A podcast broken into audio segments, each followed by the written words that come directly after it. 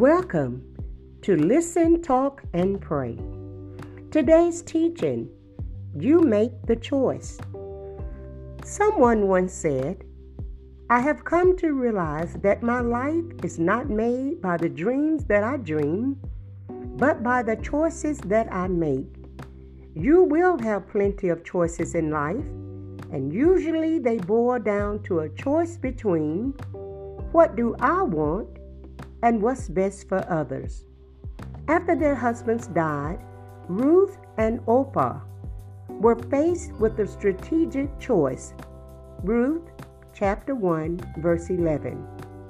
Their mother-in-law Naomi told them they should go home.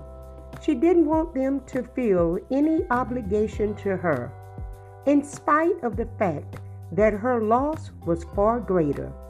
She had lost her own husband and both of her sons.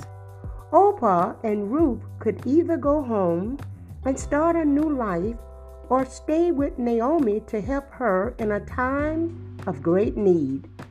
They knew very well that the latter choice would probably mean living in a foreign land as widows for the rest of their lives, since few Jewish men would want to marry a foreign woman.